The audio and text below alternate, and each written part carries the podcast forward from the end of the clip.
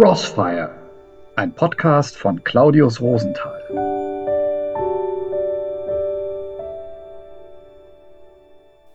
Ausgangs- und Kontaktbeschränkungen hin oder her. Es sind wieder einmal volle Tage.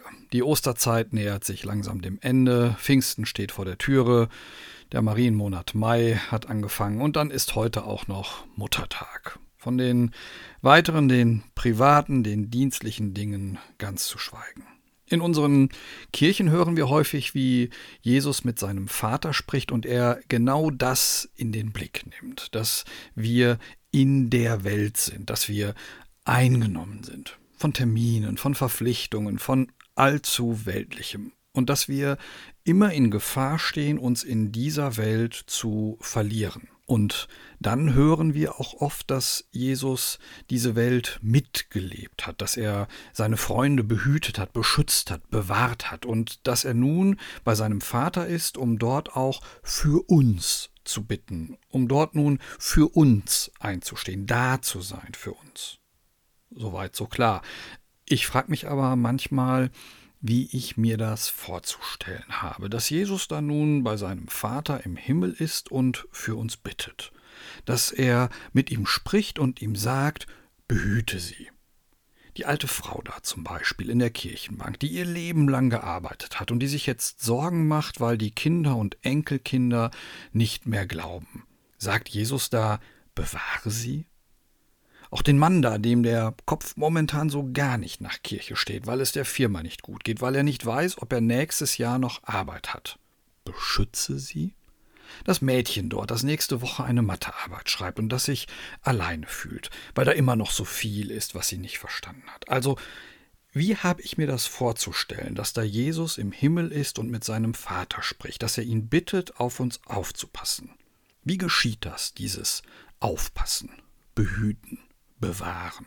Wenn wir im Monat Mai die Gottesmutter besonders verehren und wenn wir heute Muttertag feiern, dann bekommen wir vielleicht eine Antwort auf diese Frage.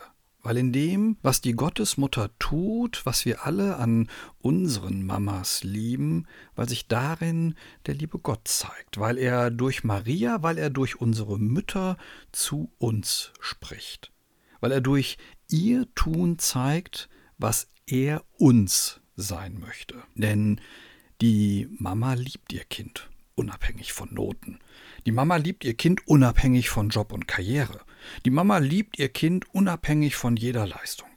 Die Mama sorgt sich mit. Sie trauert mit, die Mama freut sich mit, sie lacht mit. Die Mama hat immer Zeit, mag die Welt auch in Trubel versinken. Die Mama hört zu, mag ihr der Kopf selbst auch ganz woanders stehen. Und mit all dem spricht Gott zu uns. Mit all dem sagt er uns, so will ich auch da sein für dich. Ich mache aus dieser Welt keinen Ponyhof, ich baue keine Luftschlösser, schaffe kein Schlaraffenland, ich mache hier nicht Friede, Freude, Eierkuchen, aber ich bin da.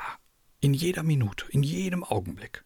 Einer der großen kritischen, der großen politischen Köpfe des vergangenen Jahrhunderts, ein klarer und harter, scharfer und kluger Denker, der wurde beim Gedanken an seine Mutter ganz weich. Der schrieb, Hast und Stullen geschnitten und Kaffee gekocht und ne Töppe rüber geschoben und gewischt und genäht und gemacht und gedreht. Alles mit deine Hände. Hast du Milch zugedeckt und Bonbons zugesteckt und Zeitungen ausgetragen, hast die Hemden gezählt und Kartoffeln geschält. Alles mit deine Hände.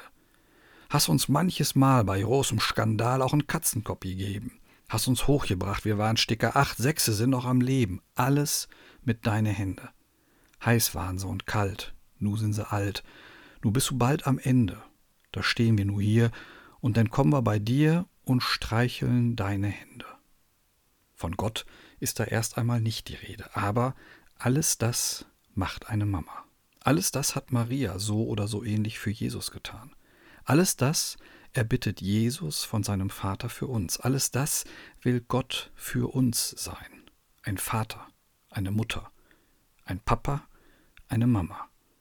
Und alles, was wir tun müssen, ist da sein wollen, bei ihm sein wollen, sich zu ihm zu setzen, unsere Hand in seine Hand legen.